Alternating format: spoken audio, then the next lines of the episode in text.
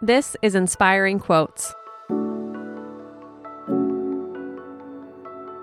Today's quote comes to you from Alexander Woollcott.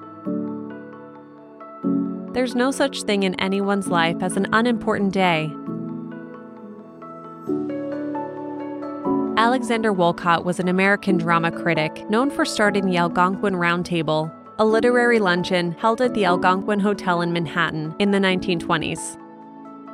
The event hosted luminaries like comedian Harpo Marx and writer Dorothy Parker.